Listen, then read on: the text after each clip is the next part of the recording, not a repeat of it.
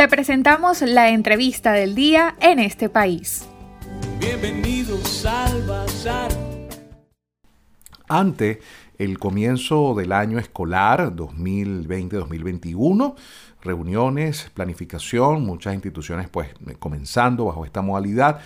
Me complace contar hoy con la participación de Oscar Misle. Él es educador de amplia trayectoria y además cofundador de SECODAP. Hace poco Oscar escribió un artículo titulado Educación a distancia, ¿motiva a los estudiantes?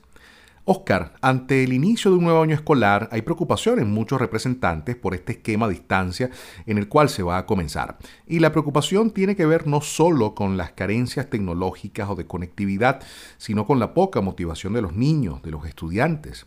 ¿Es posible, Oscar, un enfoque distinto que conjugue educación, creatividad, imaginación y atraiga a los niños?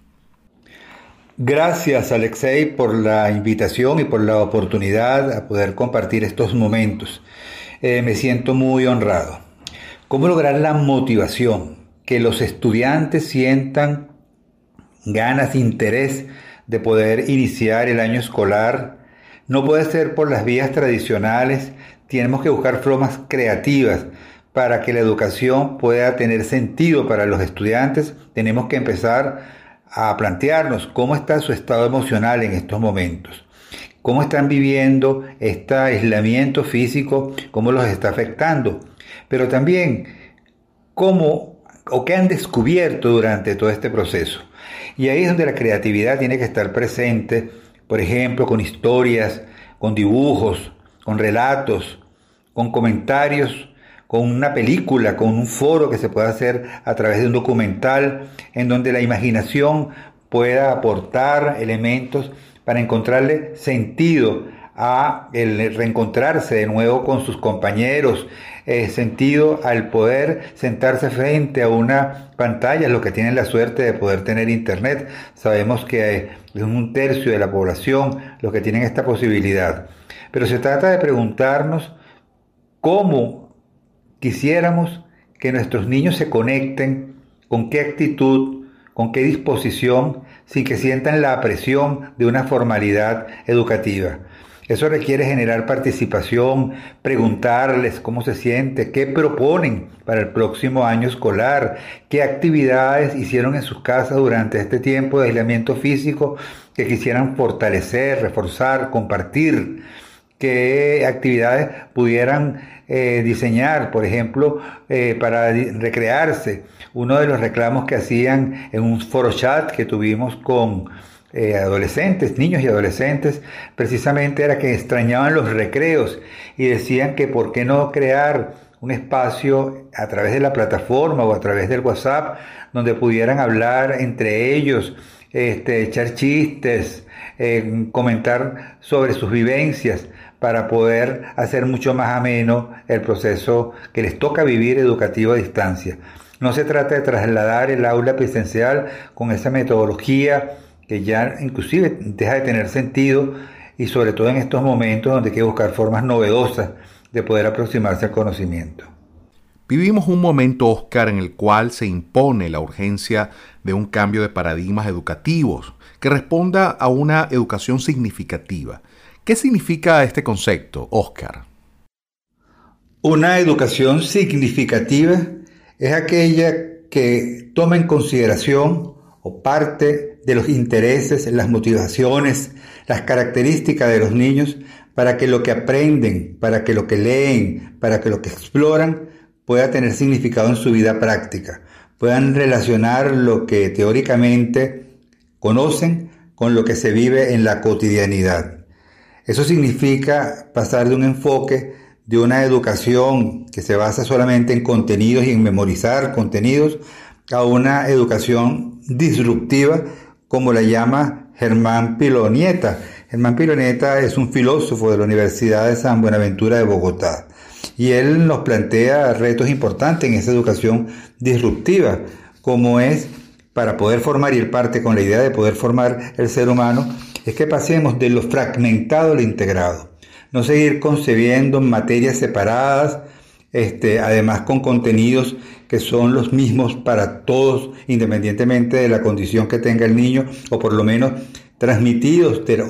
o difundidos de la misma manera, entonces es buscar formas que permitan la personalización, que cada quien, de acuerdo a sus necesidades, sus intereses, sus motivaciones, su condición que puedan tener por condiciones neurológicas o físicas, puedan tener la posibilidad de formarse, pero formarse, fíjate que no estoy diciendo informarse, con herramientas que deben ser innovadoras. Ahora, ciertamente se han hecho innovaciones, pero han sido innovaciones cosméticas. O sea, se han barnizado y se han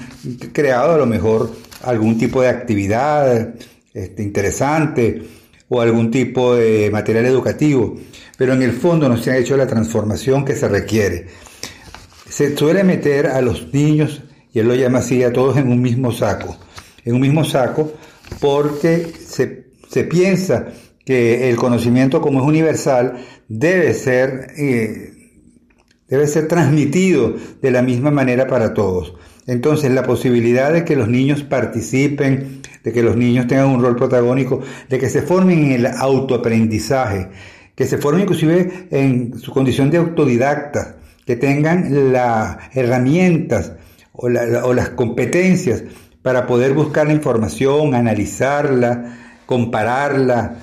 eh, digerirla de tal manera que no se olvide porque fue significativo, porque tuvo que ver no solamente con lo que memoricé, sino también con lo que vi, con lo que experimenté.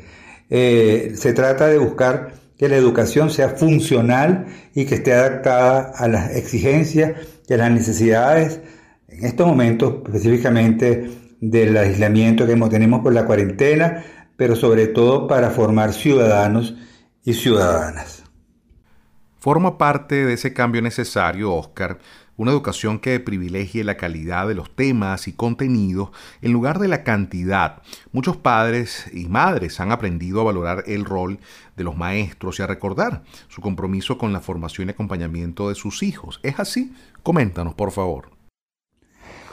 El último lapso del periodo escolar que recién finalizó vía distancia virtual eh, trajo aprendizajes.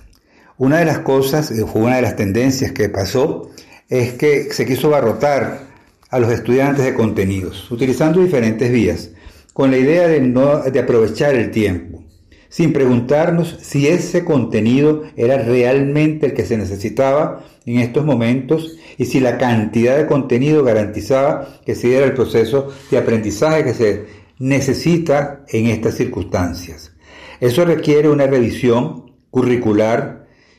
y, cambios curriculares que permitan identificar cuáles son aquellos contenidos que pueden ser apoyados inclusive con las familias y que puedan ser contar con el asesoramiento de los profesores para que pueda ser efectivo. Esos contenidos no pueden olvidar que estamos en un momento particular que afecta la salud mental de los ciudadanos. Si el coronavirus tiene, tiene efectos físicos cuando la persona se contagia, hay un efecto psicológico sin que tenga el contagio físico que es real, que es el miedo, la angustia, la ansiedad.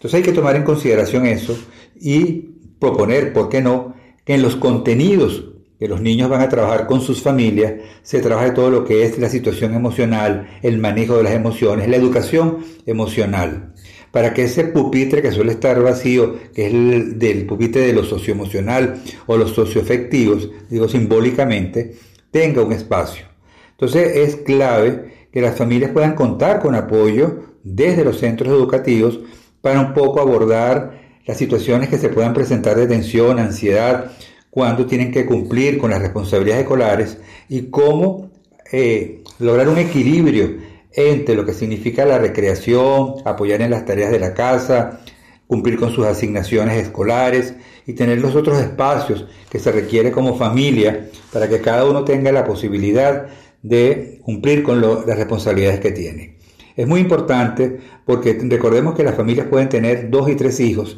y muchas veces no se tienen dos y tres computadoras, sino al contrario, se tiene una y el papá también o la mamá a lo mejor este, tiene responsabilidades con el teletrabajo. Entonces buscar o identificar más bien cuáles son los contenidos que realmente hacen falta para preservar la salud, para comprender lo que se está viviendo, para identificar, e, e, estimular e identificar qué se está aprendiendo en la familia en estos días, qué es lo que se ha descubierto, cuáles son los hallazgos familiares que hay, de tal manera de concebir la familia eh, o la experiencia familiar como una especie de laboratorio de experimentación para poder este, conocer, adquirir conocimientos que a lo mejor no están concebidos dentro de lo académico, pero son necesarios para poder hacerle frente a esta situación retadora que tenemos, este desafío importante que es la participación, con la, la participación de las familias en el proceso educativo. Bien, escucharon ustedes a Oscar Misle, maestro, cofundador de SECODAP, quien nos hablaba de su más reciente artículo, Educación a Distancia, motiva a los estudiantes y yo creo que además de la utilización de forma creativa de herramientas tecnológicas, lúdicas, de jugar a estimular la creatividad, la imaginación, abrir un poco la mente para modificar los esquemas de enseñanza, es también muy importante entender que padres y madres tienen un rol fundamental en este cambio que queremos lograr. Para conocer más del programa en este país, visita nuestras cuentas en redes sociales, en Twitter e Instagram como arroba en este país radio, en Facebook en este país programa radiofónico y en la página web en estepaís.info.